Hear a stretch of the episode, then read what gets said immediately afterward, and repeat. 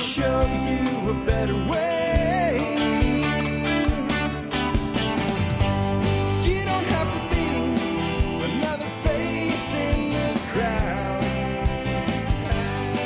Hi, folks. This is Jack Spirko with another edition of the Survival Podcast. As always, one man's view of the changing world, the changing times, and the things that we can all do to live a better life. If times get tough, or even if they don't, coming to you today with episode 581 of the Survival Podcast. It is a Thursday, January 6, 2011. We have a great show today. Marjory Wildcraft of BackyardFoodProduction.com is back on the air. She was with us about three weeks ago talking about growing stuff in your backyard, permaculture, feeding yourself from your backyard, raising rabbits, being self-sufficient, being self-reliant, all that good stuff. Well, she's back today. And today we're going to talk about building community. So on some levels, you would look at this as being the, the antithesis of being self-reliant and independent. The reality is it actually enables self-reliance. It enables independence by making the community or the local group uh, much more independent and self-reliant than it could ever be uh, with the individuals. In other words, the sum is more than the total of its parts. Before we bring her on, though, and I've got her waiting to bring on here in just a few moments, let's go ahead and take care of our housekeeping. Housekeeping item one. Let's take care of our sponsors. They do an awful lot to help take care of you. Sponsor of the day number one today, Common Sense Prep. Common Sense Prep gives you what it promises. Common sense items for all the things that you need to do to be prepared for whatever may come your way. From the mundane to the insane, check out Common Sense Prep. Remember, if you are part of the Member Support Brigade, uh, you get a 15% discount on all their Paladin Press books and DVDs. And those are some of the greatest informational resources I can possibly recommend to you. Check out the back office of your MSB account. Uh, you look for Common Sense Prep, click on it, and you'll get a special link, not a discount code for them, but a special link to order. Please keep that link private. It's for MSB only. Uh, next up today, Emergency Essentials, one of the biggest names in preparedness and for a reason, because if you need to store food, I guarantee you whatever you're looking to store, they have. Uh, Emergency Essentials is just an awesome company. I love get their catalog. It comes a few times a year. I always look forward to seeing it, paging through it, seeing, hey, what can I add to my preps? So while you're at their website, if you're not buying something today, that's fine. Make sure you request their catalog. Get on their mailing list because the catalog, you know, for preppers, it's like when you were a kid and Sears would send out the Sears catalog around Christmas time. They called it the Wish Book or the Dream Book or something like that. And you'd go through all the toys you wanted. For preppers, that's what Emergency Essentials catalog's like. Not quite as big as that old Sears catalog, but it's chock full of the things that we would like to make part of our food storage. I also wanted to remind you today that we do have a forum, a place where you can connect with about 6,000 other preppers. That's a great way to start with online community, and that goes very well with today's show. Please check out the Survival Podcast forum. It is worst for you not being there. Uh, every person in this audience should at least consider going by, getting an account, and connecting with one or two people once in a while and perusing the forum. Be a lurker. It's okay, but get involved. There's a ton of information and a ton of people waiting to connect with you there. Last but not least, consider joining the MSB. Do that. You get exclusive content available only to members. Uh, you get discounts from a, a, lot of vendors, about 20 of them, uh, for the stuff that you're buying for your prepping anyway. Uh, you can save way more than the uh, cost of $50 a year. That comes out to less than 20 cents an episode. And uh, with that, I want to go ahead and introduce our special guest today. Well, folks, as I said during the intro segment, we do have uh, Marjory Wildcraft from Backyard Food Production here with us. Uh, we had her on about three weeks ago talking about kind of all aspects of, of, of feeding yourself out of your backyard. And we got into a side conversation at that point talking about building community. And after the uh, interview, I, I talked to her offline and we decided to bring her back on to talk about building local communities for preparedness and for for our future in general with all the problems that we have to do. And She was kind enough to come back. Uh, Marjory, thanks for uh, coming back on the Survival Podcast once again so soon. Thanks, thanks for having me on. I'm real excited. Um, building community is is a personal passion for me, so I'm glad to be able to talk about it. And it's actually one of the biggest and, and more, a very important part of preparing, and and just for enhancing your life in general. Well, cool. Um, just in case people didn't catch that last interview, without making a, a big long story about it, can you give kind of the basic, you know, who you are, what you do, and and and how you're doing this now? Because you weren't always living on a, a farm in South Texas and uh, feeding yourself with uh, with rabbits in a garden and chickens and geese. Uh, you had another type of life that you left. You just briefly let folks know, you know, how you ended up where you're at, why you made that choice, and and then we'll get into the discussion on community. Yeah, sure. You know, I didn't I didn't have any agricultural background at all actually. I I I had originally been an engineer and took the savings from that um and started a real estate investment company with my husband and we weren't very big, but we were doing fairly well buying houses and then turning around and, and selling them on lease options. Um and when that business had gotten a little bit successful, we realized that it was going to be completely undermined by the collapse of Fannie Mae and Freddie Mac. We happened to inquisitive, be inquisitive enough and lucky enough to to realize what their business model was and that it wasn't viable and that when they went down our whole business would go down. So we and also at about that time we became aware of 9/11 and whatever the truth of that is we don't know but we we became aware the official story isn't true. Um, and peak oil and a whole lot of the other potentials for uh, calamity that and it, it hit us all at once and we I totally panicked. My husband, thank God, is a little bit more stable than I am. But we uh, we liquidated the whole real estate business. Um, found a place out in a, a small rural community and bought some land and said, what is the most important thing to do? And for us, it was, you know, make sure you've got water, make sure you've got food, um, you know, and after we started getting some of those systems in place, we started looking at, at building a house and actually, right very early on, it, it just becomes glaringly obvious to you when you're when you're out there alone in your garden that community is vital, and uh, and that's where this talk leads into. Um, we at that time we had done everything you can possibly do in terms of training or what's available, permaculture courses, homesteading courses, all kinds of gardening workshops, and and just trying to figure out what are the most critical things to growing food, how much space do you need, how much water do you need, um, and, and, and what are the most resilient crops and animals and, and what would be the best systems. And we did a whole lot of experimentation, a whole lot of failures.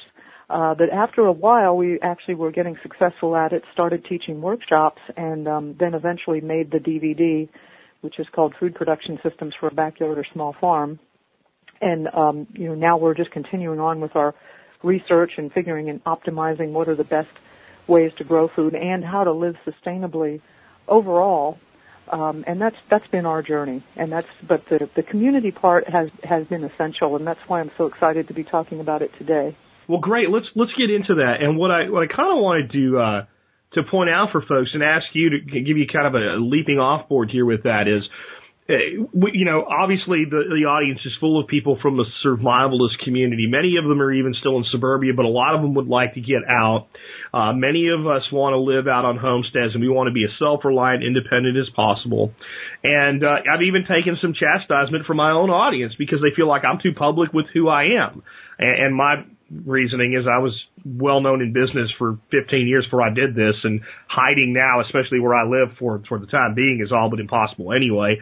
Um, but you're not really talking about being public per se, but reaching out into the surrounding local community. And if some, a lot of people would look at your DVD and say, well, they've got chickens and they've got geese and they've got you know, they've got rabbits and they've got this huge garden and they're building this orchard and my God, they have so much of what they need right there. Why then, after all of this effort to be independent, say, okay, now we're going to become uh, involved with and hooked to and relying on other people. And as you know, I, I completely understand why, but I want to frame it for people and I want them to understand the limitations. And if you could talk about that for a bit. So that's a great topic to start out right first, and that's your own security. And as we go through the this the, the hour and talking about building community, I will continually be talking about the balancing act of you know being out there and meeting people or networking or connecting, and yet maintaining your privacy and maintaining your you know your security. And and that's a very valid concern, I feel. Um, and uh, and and as we go through the different suggestions and things I have to help people, uh, that's very much been a concern for us, and I'll I'll bring that up and address it. The second thing is, yeah, we do have a lot going on, but let me give you a specific example of why community is good. So we have, yeah, you're right, we got some chickens and rabbits and geese and, and fruits and, and vegetables. And, um, and at one, and we also like to focus, we like, my husband is really good with cattle and we had some miniature cattle for a while. Um, and so we had beef and, and potentially cow's milk.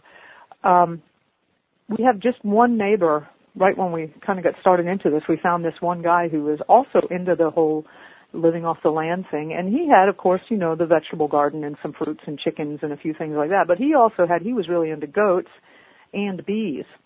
And so just by this one relationship of us starting to trade with each other, all of a sudden I now expanded my culinary horizons into, um, you know, goat milk, goat cheese, uh, you know, uh, cabrito, as well as honey. So, and then, you know, he now had rabbit and, and beef and, and some of the more exotic fruits that we grow that he didn't have. So right away, both of our standards of living increased tremendously. And, and also there's a, there's a ton of stuff you just learn from other people. You know, he, hey uh, my goodness, you're growing that there. Why are you growing that there? Well, that works real well like that for me. Or, you know, gosh, I got an extra rooster. Do you need a rooster for your flock? Or, you know, my rooster just died and I need another one. Or, you know, especially if you're breeding rabbits, you know, wanting to change up the genetics uh, um, on almost any herd or flock or any livestock, it's really great to have some other people in the community doing similar things so that you can, you know, you can, you can work with the genetics with, with what other people have. Seed saving is a whole nother huge issue, you know, um, there's there's you can do a lot in your own garden, but there's a lot of plants that really need to be separated by long distances or, or in some other fashion. And, and having a couple of different people growing different things in the community helps ensure your whole, uh, or as not only because of the diversity you can get, but also because of the redundancy. You know, if my tomato crop totally fails, well, you know, I can I can negotiate some with Mary and and and and also maybe get some of her seed stock so that next year I have seeds for it. So the having a community around you of, of like-minded people who are doing similar things is, is unbelievably valuable just on the most pragmatic feeding yourself and taking care of your, your farm level. Um, there's a, there's a lot of other reasons for community, and in fact, a long time ago, the whole concept of insurance comes from you used to have a lot of good relationships with your neighbors, and when your house burned down, people came to help you rebuild it. They came and brought you clothes or they came and brought you some food. They came and helped you. That was what insurance was because you had done the same thing for them last year and the year before you'd helped somebody else do something and there's this this ongoing network of relationships and that has been completely undermined in our society by you know large multinational corporations and insurance. Um, also Social Security for you know for the program that it is it's completely undermined the generational relationships. So, you know, uh, a lot of us now are looking at taking care of our older parents, but in the beginning we all thought, well, they'll just be on Social Security and they'll be fine. We don't have to worry about them, you know? Especially because, especially because we were sitting there going, well, hell, that's what we're going to do. Right, because we believed in that that that fallacy too. I mean, of course, Nana and, and Granddad are going to be okay on Social Security, and they better be, because because at the time we were thinking uh, that's what I'm going to do. And uh, I think most of us have figured out that that ain't going to happen. No, it, it's not. And I'm, but the model was, you know, put your kids in the state school, let the state take care of them and raise them up, and then, you know, when those kids raised up, well, Gram, you know, we'll put Grammy and Pops in, in they're on Social Security or maybe in a home, and that's, you know, that, so that has totally undermined the deep generational relationships and community that that used to be just within a family and and but those things can be you know that's that can be regained. Um uh for example we've got an elder gentleman who's one of our closest neighbors and i you know my kids think of him as a grandpa. And uh and you know we're looking at at well you know we're probably going to need to take care of him like like one of our our parents you know and um and and and fully happy to do that because he he offers a lot. He and he's he knows a lot about living off land and he's he comes from a from a background that that offers that value but the idea of community is is a it's it's it, you know I think we have been so stripped of what it is that it's almost an alien thing to us. We don't even think about like, oh my gosh, you know, you could really rely on other people to come help you, you know, instead of 911. you know. Absolutely. And, you know, on, on the security issue, I, I like to tell a funny story real quick. I had Ron Hood on, and of course he's a very well known survival trainer, and he said when he moved to a place, uh, the last time he moved, he kind of made a big mistake because he let one of his neighbors see how much stuff he had for food storage and all. And the guy made a stupid comment, which is, well, I guess if there's nothing to eat, I know who to come kill. Um, which is really an ignorant thing. And I think the guy kind of meant it as a joke, but, uh, I found Ron's response to him kind of humorous which was, too bad, man. If you were hungry, I'd have fed you. Now I'm going to have to shoot you. And I think that we need to have a little bit more of a, of a sharing attitude out there because I mean, I think your whole message today is you can't really make it alone. Uh, or if you do, there's not a lot of quality of life in it. No, there's not. And especially I've got two young kids. And you know, when you get into having kids and you, you really start getting involved in a community then and you start realizing, well, one, they, they need play dates and they need interaction and they need social stuff going on. But then ultimately, who are they going to marry? You know, there's the whole, there's their whole cycle of life. So yeah, the marrying your sister thing is not really a good idea. or your cousin. Didn't they try that in the Appalachians? it, it, it result. I think slackjaw buckethead is what it results in. But uh, you're right. I mean, the kids need somebody to get along with, and I think we as human beings, we're social creatures as well. And I mean, I, I'd like you maybe to comment on this. What I have to say is I've done what I can to create community here in suburbia. Uh, I know all of my neighbors on my little cul-de-sac. There's about eight of us, at least on a first name basis and we all talk, we all say hello, but get anything done like you're talking about is almost impossible. Then I have my bug out location, soon to be my full-time home. There's about seven people on a road that's about a mile long. Uh, big difference in, in being spaced out. Um, those seven families collectively own about 300 acres, and then we have kind of like a 100 acre buffer zone that will never be sold behind us. That's like community property. And, and I get up there once a month, once every other month, and I know all seven of those families better than I know the seven families that I live and breathe with every day here because they, even though they've gotten out there to get away, when it comes to community, local community, to me, I found them to be so much more receptive. Have you noticed that as you've moved out into kind of a, a more remote area as well? We have. It, it got a little hard to get it started because a lot of times you move out and you just don't know anybody, and it's a little bit hard to get broken into the circles or creating the circles. But once you get it going, we have a much more active social life out here in a rural community than we did in in town. We when we lived in Austin, it's amazing, and um, you know, and and it's not all necessarily survival or preparedness related. It's just you know one one woman in her living room has yoga classes once a week and another woman um has um belly dancing and a dancing thing that, that the women gather for once a week and and do that. And another guy is really passionate about uh, tai chi and kung fu and he he has that on saturday mornings out at his place.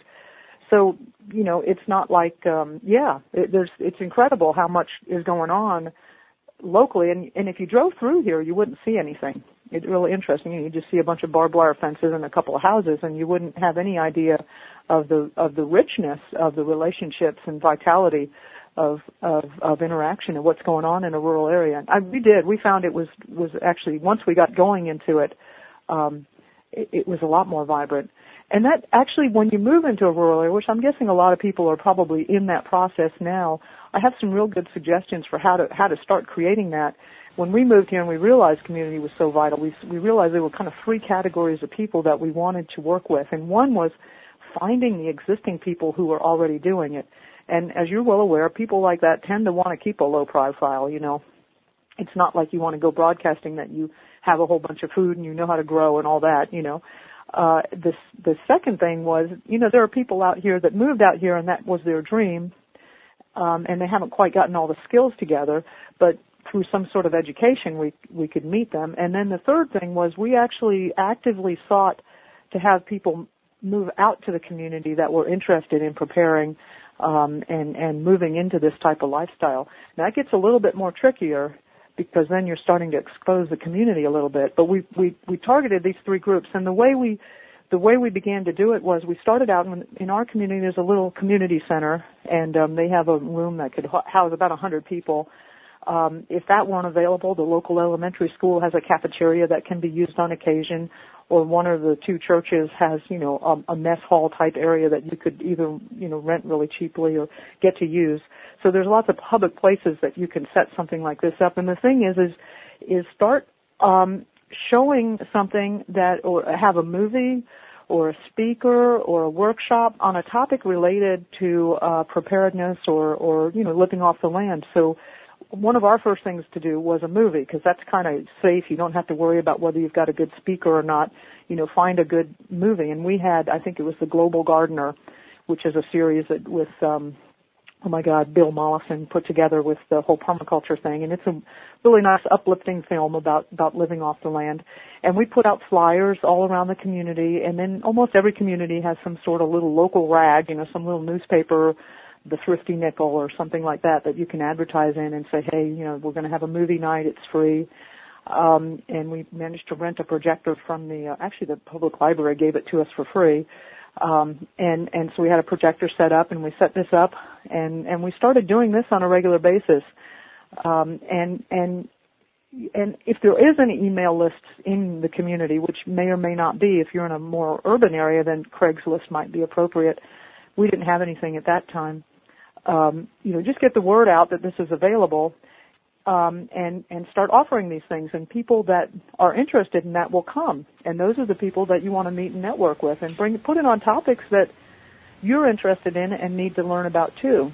So what I'm hearing you say then is instead of saying, "Hey, we're looking for people to form a community with," you put out the information that would attract the type of people you would want community with, you let them arrive and then you let kind of nature take its course from there. You get two people together, they're either going to get along or they're not. And if they do and they have common interests, odds are they're going to want to spend time together in the future. And then that community forms naturally. And I think a, a big thing, and this is great, I'm glad you brought this up. I think a lot of people out there that have been asking me about how to get these communities going, their problem is they're trying to find people with the intention of community and they're advertising that where what you're saying is, if you wanted to get a preparedness community, start doing preparedness workshops. Well, people concerned with preparedness are going to show up. If you want a community around agriculture, start doing agricultural workshops.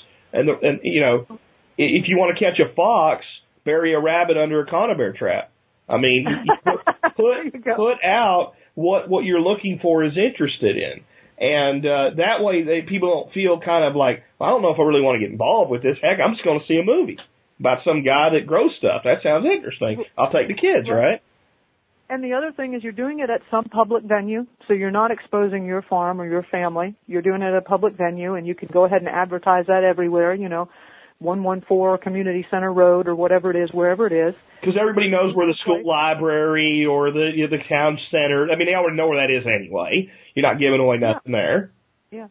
And there's a lot of really good information that's available for free. I mean, almost every speaker we had was more than willing to come for free. And some of it was like we had the volunteer fire department come and talk for, uh, gave a, a fabulous three hour workshop on wildfire preparedness. You know, what are simple things that you can do around your farm or homestead to prepare for wildfire, which, which here in Texas is a, is a big concern. We get into these severe droughts and then, you know, just the slightest bit of wind and a spark and, and you're, you know, so that was a real valuable skill. Um, some other topics that we had were um, um, home orchards. We, we managed to find a guy who was pretty experienced in growing fruit trees in our area and had him come talk for two hours on what he grew and how he grew it. And um, we actually had a whole other thing where we had somebody, um, we, we got permission to be able to plant some trees out there and we had a tree planting demonstration on how to plant fruit trees. Uh, we had all sorts of movies related to uh, peak oil or or um, you know uh, gardening or you know we actually also had a we've had some skills things like first aid uh, workshops. Um, we've also had like a three day medical corps workshop with Chuck Fenwick, which was fabulous, where we were you know cutting open chicken legs and suturing them back up and that kind of thing. There's there's you know it's it's and you'll be surprised when and, and if you've gone to listen I mean I was out there actively going to learn things and I was listening to these people and I'd find a really good speaker. I found this one guy who had this amazing talk on weather and I said, Hey, could would you be interested in coming to our community and, and, and talking about it? And he said, Sure, you know. Um, uh, so we brought him out. A couple of tips on that is one, you're really wanting to encourage networking. So um, make sure there's some kind of food or snack available and let them know right at the beginning that there's going to be food and snack and networking at the end. And you want to have that so that there's something to nibble on and something to talk about and, you know, something, you know, people like standing around with a cup in their hand. It, it, it, it helps to add to the social ambiance. You know, it is, it is a social, it's a social crutch, isn't it? If you put people together kind of standing around with nothing in their hand, they're kind of offish but if you start getting people to community together with food and drink, it opens up kind of that, that wall that people put around it. I think eating and drinking together is such, you know, that's the reason they say, well, let's break bread together. It's such a, uh, an intimate, really social thing. It's kind of a lubricant, uh, and unlike alcohol, probably doesn't lead to uh, to bad things if you stick to some, you know, uh, hot dogs And or hors d'oeuvres or whatever. really- you know, in the beginning we did we sponsored it all, but it really wasn't much. It's a couple of bags of of of chips and some dip and you know a cooler full of water with some paper cups and if we got around to it we'd make a bunch of iced tea in some cups so it was something and we and it was just something that would be there to give people a reason to stay afterwards to talk and meet each other the other thing we did and we did it because we had small children was we let people know that we would that there would be children there and it wouldn't exactly be like supervised but that you know there was going to be an area outside a play area for the kids and there would be an adult or two watching them. And and a lot of times you know parents after a while we worked it out where you know somebody would always agree to watch the kids or there would be a couple. And sometimes actually it was more fun to be out with the kids and hanging out with the parents hanging out with the kids in the parking lot than it was to actually be at the talk. But um we always made it so that way families could come because a lot of times uh, you know, uh, people who are interested in this, have, you know, they've got a couple of kids, and and it's hard to, you know, have one spouse go away for just for that in the evening. And if you make it a whole family event, then, you know, you and uh, I'm assuming mostly you're, those are the kind of people that are are, are you want in this community. You want a community that has a broad diversity of ages and ranges. So those were two tips. One, make sure there's always some food, and we always tried to to make sure that there was um, some outlet for the kids. And if you can't pull that off, don't don't worry about it. But it's a really nicety. Another thing that we did not do, but people that I know that like there's a bioregional group that's been meeting up in Texas, North Texas, for like 30 years. And this wonderful, wonderful older older couple that's running it. And they said one of the key things that they found was to try and always have it at the same time. So the first Saturday of every month, or you know whatever whatever day you pick out, try to always have it that way because people can start plan you know if they they may not know what the topics are but they know oh wow there's going to always be these really interesting talks going on at the first saturday of every month they can start adjusting their schedule and their lifestyle. We didn't do that because my, my life was too chaotic at the time. And i but um uh, you know these other groups that have been far more successful have have pointed that out as a as a good thing. The the other thing is is especially in the beginning times you really want to make sure you've got somebody good that's talking. If you have a bad speaker you can really lose some folks right away. So that's why I'm I'm strongly recommending you know a good movie that you know about that's related to um, preparedness. You know, um, I just got done watching John Jeavons has a biointensive gardening DVD out now, um, and it's really well done. Um, and you know, it's an it's you know that might be a good flick. You know, are you interested in biointensive gardening? Use that title of how to grow more vegetables than you ever thought possible in less land than you ever imagined. I mean, that right there is the whole title of what you're going to do. And we're meeting Saturday night, uh, you know, January 21st at 7 p.m. at the Baptist Church. Actually, to be honest with you, we tried not to use the church just because we're not, not, you know, we're not denominational. We were not really involved in, in religious groups. So we always tried to use the community center. Um, you know, and that's not necessarily a big factor, but I, I know, you know, there's Certainly for some people it would be more comfortable because there is a, uh, a certain sub community within a religious organization and you can, you can sort of Exactly. avoid that by staying in a more, like you said, non-denominational way. Um, but the, the movie stuff's great. Well, you're making me think of there's a marketer in my head. Well, that guy already went out, sold that book, figured out the best title for it, got a hook put together. So you're just using his hook.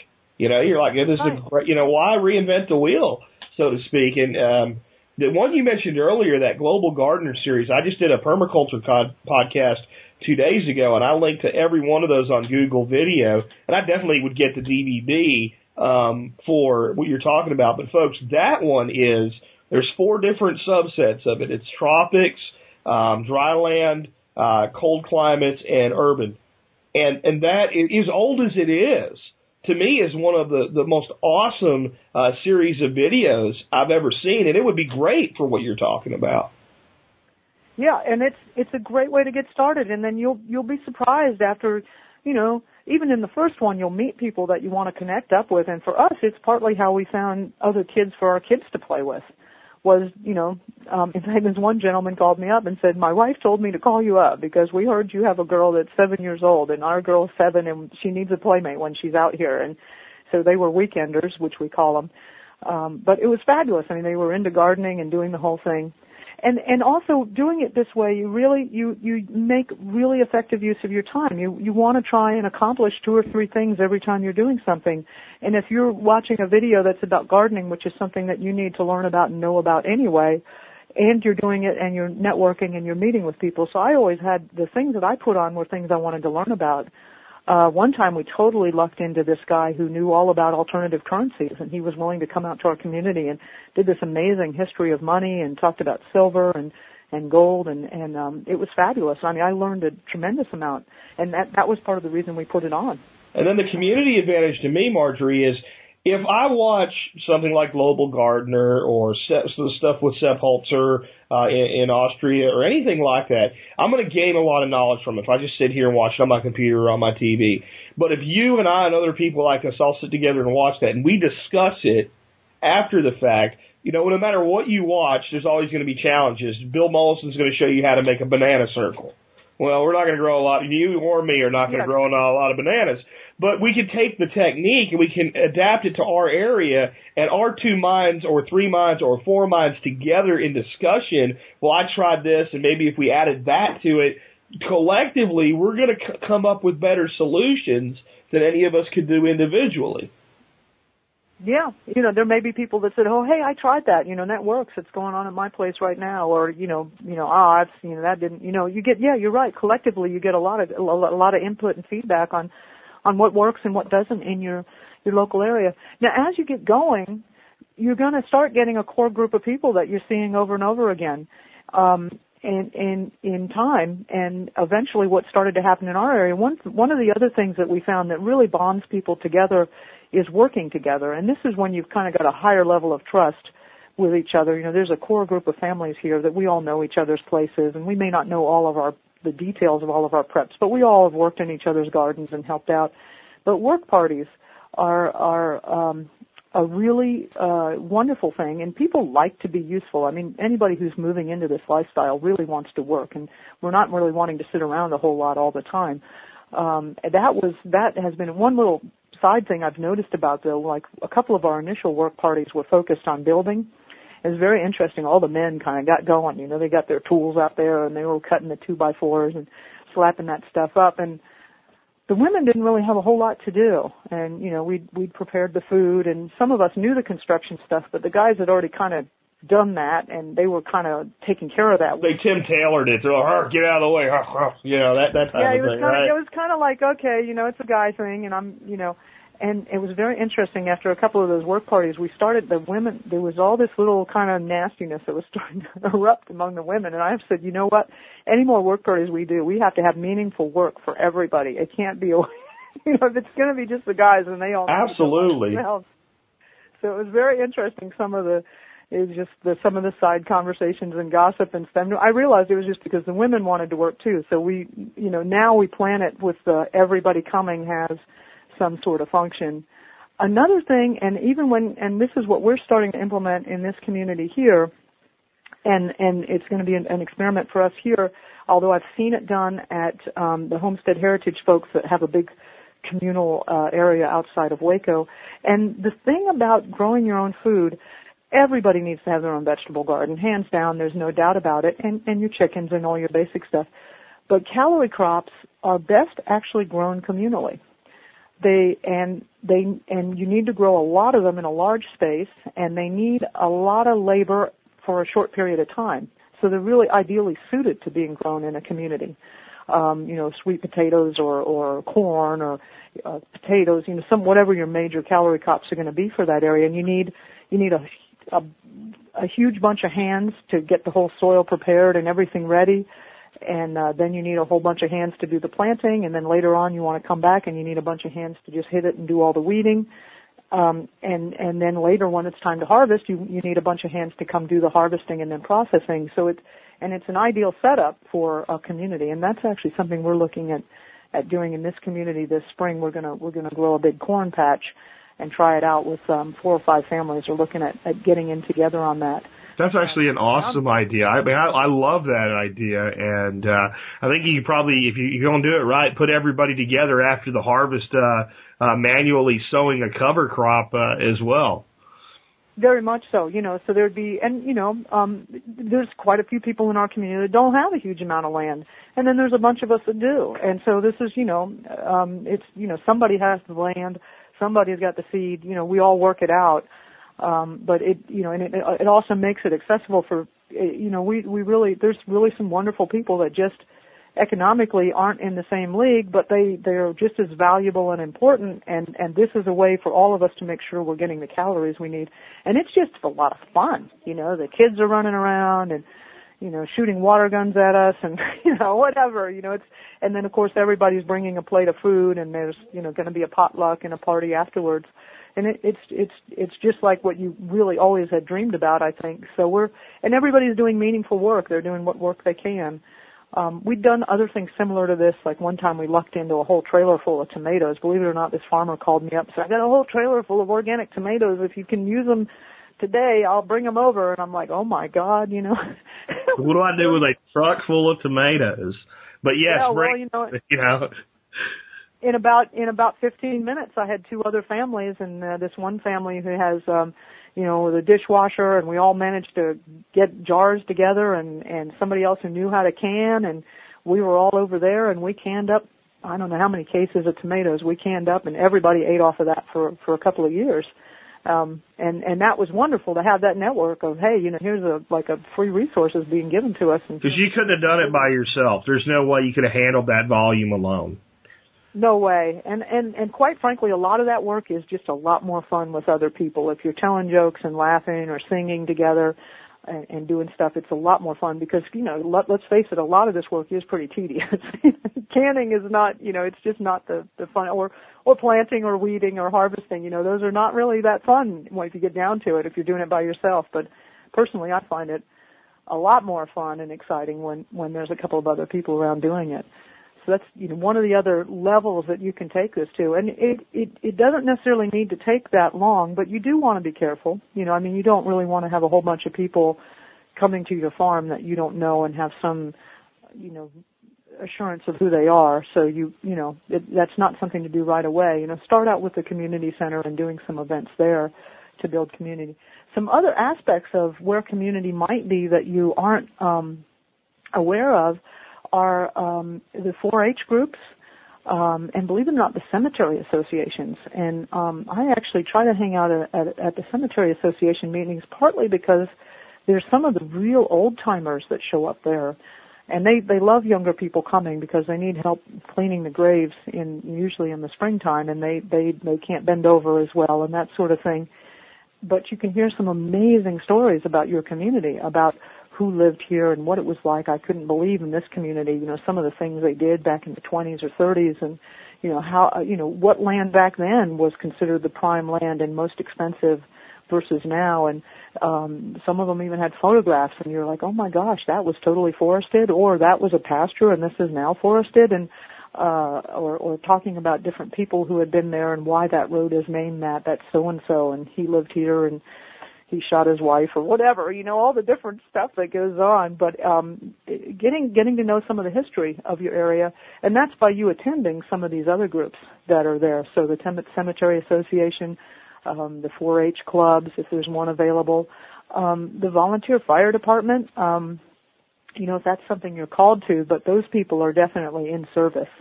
Um, and you know, if there's any way you can support them, they often have um, you know, fundraising events, which are fun to attend to, and you'll get to get to meet other people in the community. Um, uh, we have a wildlife management association that works with the state to try and help uh, keep the deer populations in balance, and they have fundraisers and informative things on occasion, and those are great events to come to. So, and of course, if you do have a, a religious denomination that that is being served in your area, that of course is a whole nother area of community and relationship to to to, to dip into. So there's there's also a lot of other things. The point I'm bringing up there's just a lot of other clubs and associations right there that are available for you to start uh, networking and, and finding like-minded people. Um, it's funny. I often look for the guys with the long hair and a ponytail, and I know that guy's going to know something about growing food. you, you're not kidding. They, they will. They always will. Or or the guy like me with the big beard. You know, you're like, okay, he's he, he's he's you know he might have a gun, but he's probably chewing granola too. You know. yeah, another another thing is is um and and it's it, we found a lot of value in having um, women's groups, and and there is a men. A lot of the men also are in, involved in the men's group. There's a men's group called Mankind or something like that that a lot of them participate in. But the women, we we sometimes find we just like to gather and. Um, a lot comes out of that and, and and a lot of times we're just talking about what's going on in our lives and things that have happened that are wonderful and then disasters but a lot of times, like uh, different uh, ceremonies or rituals get planned. Uh, um, we just had a really fabulous solstice ceremony, and uh, just honoring that that was the shortest day of the year, and it's usually a time to go inward and reflect. And they had a beautiful little ceremony with a fire, and um, it, was just just wonderful. You know, we all gathered to do that at at, at a local farm, and um, it, and that came out of the the women's group just saying, hey, we'd we'd like to see more celebrations of the natural cycles, and and bringing that in. So um, that, that's anyway another. No, I think I think you're onto something there too, and I think it's another. You know, you talked in the beginning about how we've lost touch with a lot of the generational interaction. The, you know, it used to be the granddad lived at home and, you know, you took care of him and he helped raise the kids when they were little and, and, and things like that. And that wisdom was then kept in the family. But another thing that society is missing today, if you get past the, the, the, the teens and the 20 somethings when everybody's running around in bars, I think is, um, kind of a fraternal and a sororital, uh, organizational structure where there, there's a time to bring everybody together, but there is a certain thing to be said for male bonding and talking about manly things, and the same thing for females. And that's something that if you can add, you know, not not to the exclusion of other things, but add that to your community, there's there's a brotherhood and a sisterhood that gets developed there that is unique. And I mean, we can try to be as liberated in mentality as we want. There's differences between the sexes, and men are more likely to want to talk about, you know, fish bait. And, and, and women are more likely to want to talk about uh, canning. Not that I don't can, or you probably wouldn't go fishing, but you know what I mean. And I think that we're getting to a point where a lot of married people, anyway, no longer have those those relationships, and I think we're losing something with that. I, I think so too. We've we've really enjoyed a lot by separating on occasion, and I know that in a lot of native societies that that that that was that was a part of it. I, you know, there was the Bear Clan of women, and and you either entered that or not, or you know, there were different different um, societies or groups for for men or women to to belong to. And, and you know, some people think of that as exclusionary, but I can tell you for a fact, I know from from interacting with some native peoples that still pra- practice kind of those older traditions.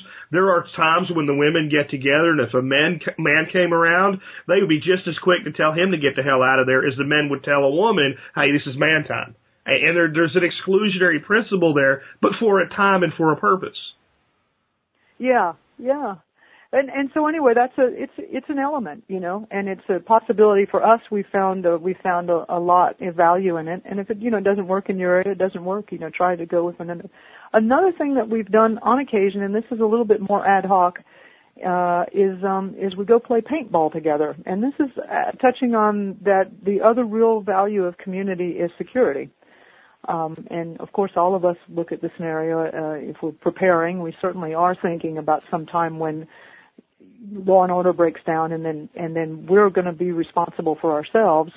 And you know there have been some loose conversations of you know how you know what roads would we block or how you know would could you put a sniper there or what or there's some things that we absolutely feel we've got to protect or how you know how would we go at that? And then and and and playing paintball together is just kind of a fun thing. And it, really I wish we were doing more tactical stuff. We aren't at this point in time but getting out there and playing around and shooting and trying different things. And you know it, it's a lot of fun and it's it's uh it's it's bringing in at the community level that aspect of of of why you're together as a community. Again also um and I remember you talking about this on one of your shows before of meeting your neighbors for the first time and you were shooting off the back porch and they were like cool you know um, we go shooting. Together. That's when I knew I bought the right place. You know, when the guy came up, I was like, oh man, there's, there's only two ways for this conversation to go. And I really hope it goes the right way because I know I can legally shoot here and I'm not going to stop doing it. He's like, hey man, I should bring down my Weatherby and we could, I'm like, oh hell yeah, bring it on down. And it, it's great to have that, you know? Yeah, you know, I, I mean, I know out here, and you know, it's rural Texas. There's there's there's gunshots going all the time. A lot more probably worse than some of your worst neighborhoods in a dense urban area. But um, you know, learning from other neighbors about what they shoot and why. I, like I, you know, I was never really a gun person at all, and then when I started to realize that um, that was going to have to be a part of my life, I needed to figure it out it was amazing. I just asked a couple of my neighbors. I said, you know, I'm thinking about getting a gun, and they took me out to the back, and they had. I mean, I've gotten to shoot all kinds of everything because they had this. You try this or try that, or you know, let me recommend you a 45. That thing I was scared to death of. but you know, give me 12 gauge shotgun loaded with double aught buckshot, and I wouldn't touch a 12 gauge for about another year after that. But there was all these different kinds of, of weapons to try and recommendations, and it was just astonishing. But instead of like, oh no, not a gun, you had people falling over themselves. Let me show you mine. And there is something, and America is about the only place left in the world where that could happen. And, you know, what makes me think of is, is the difference in communities. Well, I grew up like that. You know, I grew up in rural Pennsylvania, and you hear a shot go off in the middle of the night and be like, Hell, great Uncle Pete shot a raccoon in the garbage can. I mean, you just know what by where it came from, who did it, and what it probably was based on the time of day. And then when I got stationed in Panama, we'd be out in the middle of Panama City, you know, like teenage guys sent overseas do, and we'd hear a gunshot go off a couple blocks over, and everybody'd be freaking out. And I'm like, what's the, what's the problem? And, and it took me a couple months to kind of acclimate to, hey, that actually is a threat, because I was so accustomed to it. I didn't, you know, I wasn't thinking, hey, you know, that's not a guy shooting a raccoon in a garbage can. That's somebody getting held up over there, or you know, that's some kind of the, the stuff right after just cause going on and uh, it, it's it's a, amazing the difference in the culture shock. And I think a lot of people that are going to make the move like you did, um, but doesn't have my childhood, you need to listen to the stuff Marjory's telling you today, because the one thing you don't want to do is move out into a place like that and not fit into the community. You know, and I mean, one piece of advice I'll give everybody, if you have a road and people drive by your house and you see somebody out in the country, wave Wave every single person, every single time. Because I can tell you what, if you don't wave, they, they're probably going to think you're an axe murderer. And if you do wave, you could probably be an axe murderer, and they'd be like, "Oh, he's a nice guy. He waves all the time." I mean, there is a certain amount of like we have, you got to have to. What I'm saying is you have to break the cocoon of suburbia and, and, and the urban environment. You have to break that. Um, people in the country are always nice from what I found. At least there's always a jerk somewhere, but most of them are nice but they tend, if you're new, not to be nice first. You have to make the effort. You have to put yourself out there a little bit. Uh, you have to be, you have to be obviously, maybe a little over obviously receptive uh, at times, and, and definitely wave. You got to wave. that's I, that's a great tip, Jack. I love that. Yeah, and one other thing we did that was just fabulous was um, a friend of mine um, knew how to structure a what he called a bartering circle.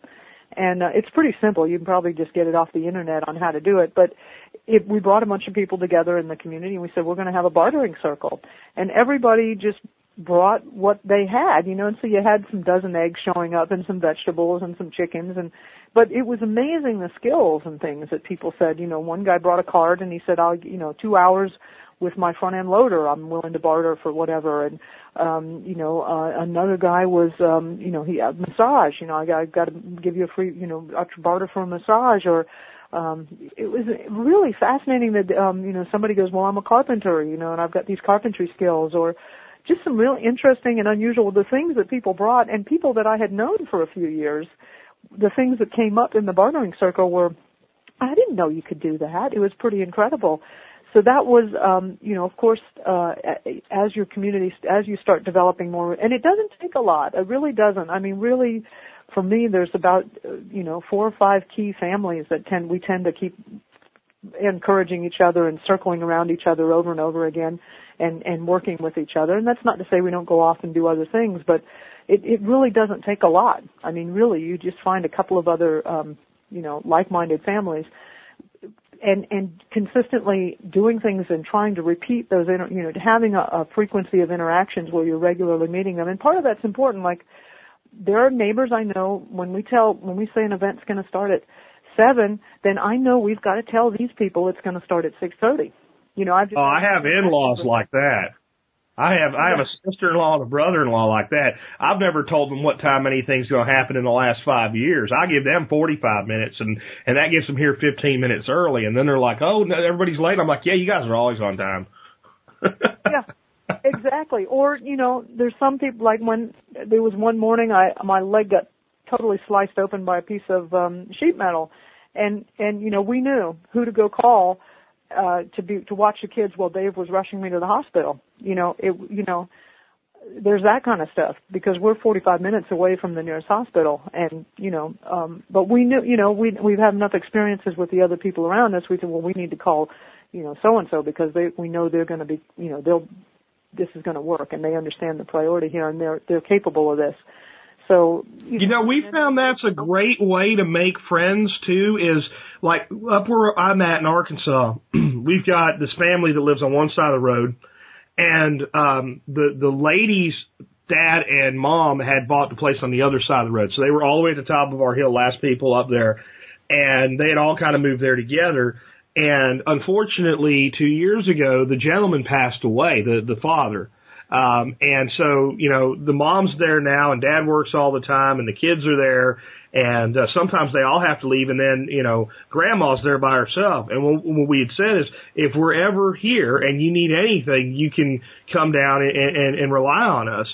And, and that's probably the biggest interaction we've had with that family is if there's anything your mom needs, or when dad, you know, when dad's working, because we're up there in the middle of the week because of my schedule and all. Um, if, if you guys need anything, let us know. We'll help you. We're not here all the time, but when we are, we will. And because of that, the last time I was up there and we saw them, uh, you know, mom's coming down the road with the two kids and, and said, Hey, you're here again and all. She said, when are you finally moving here? Cause they've been asking us that for two years now. And I said, February. And good God, you would have thought Santa Claus came. She grabs herself phone, opens it up, calls her husband. Scott, Scott, the Spirkos are moving here in February. I mean, it was like, like, and, and, and you don't get that reception in suburbia. I'm sorry. I always say, you know, grow where you're planted and, and be where you're happy. But to me, there's something that just happens differently if you give people enough room to breathe. As soon as you put the houses far enough apart that you can't lean out your window on the side of your house and spit and hit your neighbors, people change. Um, it's amazing. And, and, now you've got some great ways to kind of get into that community that you've been bringing up today. Um, what is like the biggest rewards that you've you've found by doing this?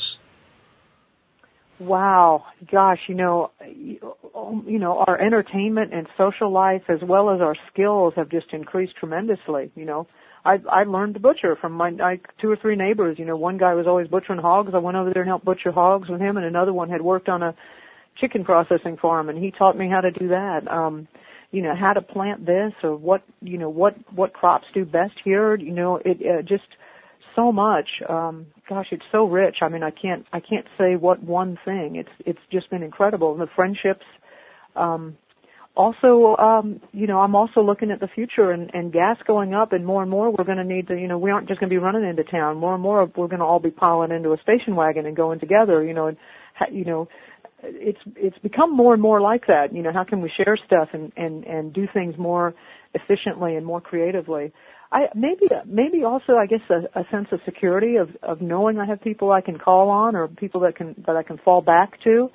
Um, you know, if something does go wrong or or if I need help with a big project, you know, there'll be there's there's people I can call on or um yeah, the, I gosh, that's a tough one to say because it's been so it's so uh, permeated our lifestyle as uh, the the folks around us. Um, it, it's been incredible, and it and it, it's just like a marriage, you know. Um, sometimes it's wonderful, and then sometimes you're really grateful for the distance, and that works out. There's rhythms of times when we all want to be together a lot, and then times when we're we're all like right now we're all done socializing with each other. let's not have another let's have not have another event for a while, you know, because we're you know, the holidays everybody's been connected so much and now we're all just wanting some downtime and alone.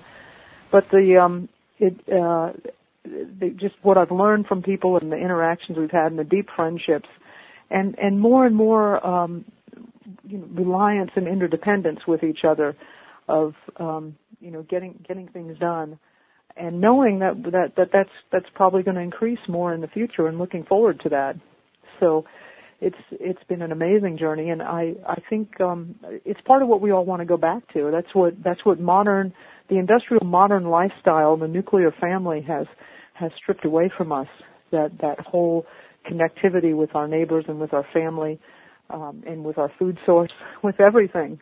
So regaining, however small an increment of it, has been has been rich, has been very rich indeed.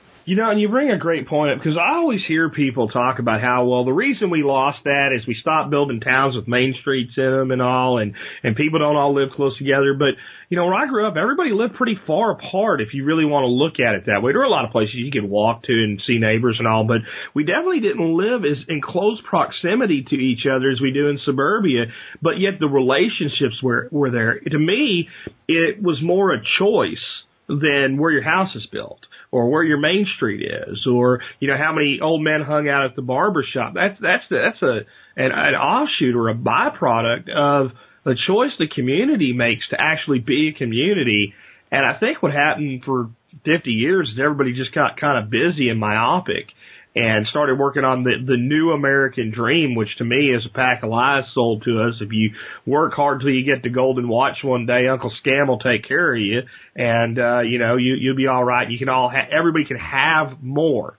Um, and, and I think in reality what we have is a hell of a lot less.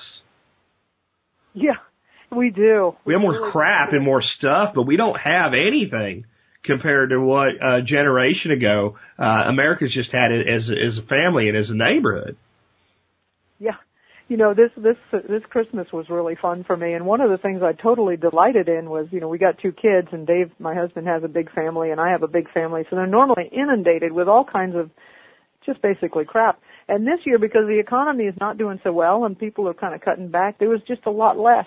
And you know what? We had the best time you know, instead of focusing on all these toys and wrapping and packaging you couldn't open and all this other stuff, we were actually playing games and telling jokes and playing racquetball and you know going out for walks and and and hanging out together and and focusing on each other more than the stuff. And and for me this has been the most fabulous christmas i've had in a long time. It's just been really delightful.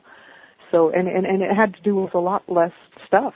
It was it, i really enjoyed it. But yeah i i think we we all got way distracted for for a good couple of generations there. And and I personally want it back. And that's that's that's again the whole passion of what I've been talking about of building community. And it it, it does take you reaching out a little bit and uh, just starting out simply offering some movies or if you know of a good speaker or a workshop or something um there's always somebody who's a good organizer. If it's not you find that person and have them help you do it it, it doesn't really take a lot, um, and and you'll start to make those connections, and it's a and it's a beautiful thing. And you know, the, the people that we met years ago are still the people that we're in relationship to, and um, it's it's um, and they're they're all right here, and so it's it's just a wonderful thing. You know, and I love your approach because I think it'll help a lot of people that that that have an issue that it took me a long time to understand.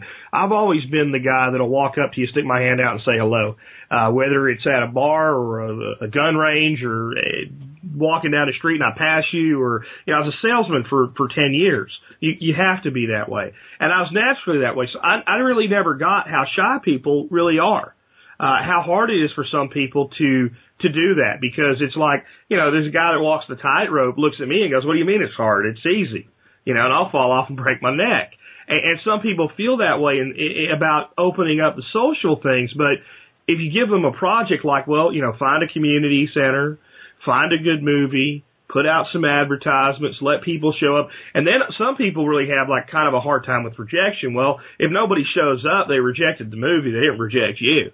Um, so I think, which people are probably going to show up, especially the more rural, the less things that are going on, the more opportunity there is seeing something like that. Um, the people are going to show up, but it gets them past that fear. So that's a kind of an awesome soft entry, uh, place there. And I mean, we're kind of wrapping up an hour here now. Would you, you know, you got any thoughts for the person that does have that hang up? You know, uh, they're just a little bit nervous about doing it or a little bit, maybe they're still concerned with security, uh, and things like that um, it, it's definitely worth it from everything you're, you're saying. It, excuse me with the throat here with the illness I've been dealing with, but do you have any kind of last words mine to kind of push them off the fence and say, hey, get out there and make this stuff happen? Because if you don't do it, you know, who's going to?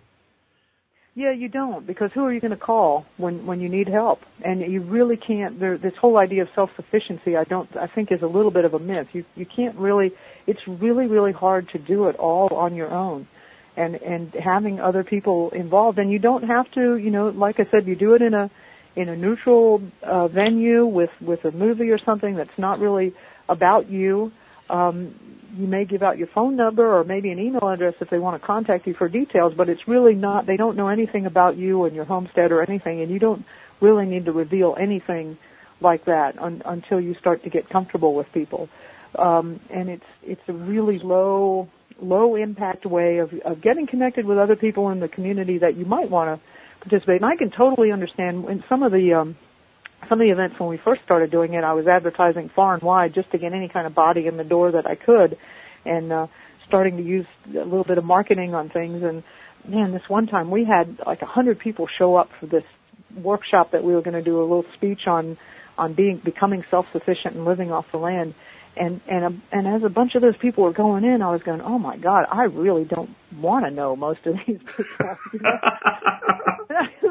You know? really, was, some of them I was like, oh my God, did I make a mistake on this? You know, and then you know we learned to tone it down and not cast our what net so wide. But it was all at the community center.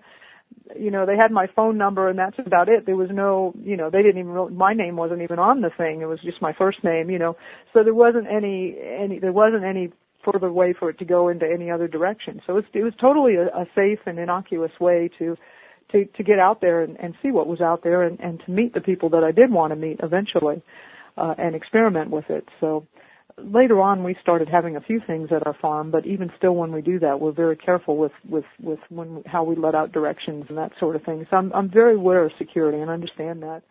Um, but but go for it. Uh, you really don't have a lot to lose. It's it's really um, you know, uh, you like you were saying, it's just a movie. If they don't show up, fine.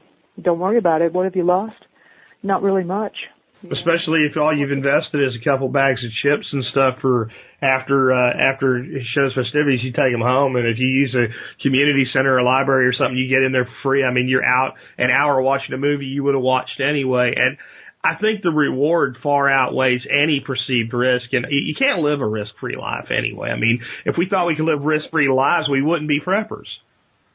Just, just, just even meeting one other person who's like-minded and um, and and um, you know has has something going on that that that is very similar to what you're doing and and possibly sharing with that person. And, and you, again the sharing doesn't have to be anything big in the beginning. You might just uh swap some eggs or swap a chicken or you know something like that what you're going to do at the next public time you have a, a you know a movie going on or something like that. You know you build the relationship slowly you know get to meet them over these repeated events and and talk to them further and you know, really get a sense of are they really on this path or not, or yeah. So, um, you know, and we've got the time to do that now. It's, it's, it's I guess it builds on it. Now. It builds on itself too, because if somebody shows up and they have a good time, if they, and if they happen to have a friend that they already kind of have this relationship with, they're likely to bring them to the next one. So viral marketing is not as new as we're told it is. It's, it's been around an awful long time. Um, I do think we're about to wrap up here there. You got any final things you want to get in there, uh, Marjory, before we, uh, finish up here today? Oh no, I'm I'm I'm just glad to have been able to get this out there. I know a lot of people are out there and trying to to to meet up with other people, and and it's a real important thing. And the benefits are are just incredible when you do find other people. Don't don't expect that person to be exactly like you, but if there's enough of a match that's close and you find it useful, then that's great. Um, yeah, and uh, you know, I wish wish everybody good luck in what they're doing. I, I'm very concerned that we're we're getting pretty close. Economically, things are looking real unstable so, you know, just want to wish everybody the best of luck out there. Well, great, and, thank you for being on today with us. And folks, with that, we will wrap up. And uh, I do want to point out, you, you heard a lot of wisdom today. And uh, I tell you what, um, Marjory was was a sponsor of the show for a year, and uh, a lot of the wisdom that she's learned in this collective community is included uh, in her DVD uh, available at backyardfoodproduction.com. Um, not really the building the community, but the results of that, how to plant, how to feed yourself, how to be self-sufficient, how to be self-reliant. And then if you take those lessons and, and add them to your community. And, you know, we have to look at it this way, folks. One day, if things go really wrong, uh, no matter how wrong they go, eventually we're going to want to put them back together. And there's going to be a tremendous value based on what your value to the community is. And the, the time to establish that value, the time to establish those relationships is not when you need them, but before you need them by choice. Um, the best relationships are relationships of choice, not uh, of force. Uh, forceful relationships make me think of the government and taxes and all the things that go with them, where chosen relationships make me think about some of the best times of my life. So with those thoughts, take the things that Marjory told you today, set them some things up, get it going on. You might feel like you're just one person, but there's 20,000 of you that tune in to listen to this show every day. If all of us just do a little bit, imagine the impact we can have. And with that, this has been Jack Spirko today with Marjory Wildcraft, helping you figure out how to live that better life if times get tough, or even if they don't.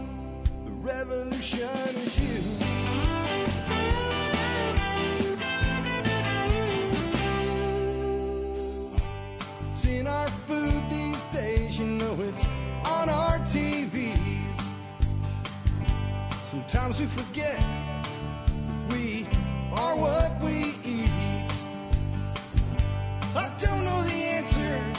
It's like there's nothing I can do. It's the price we pay, I guess, when we follow all the rules. There's a better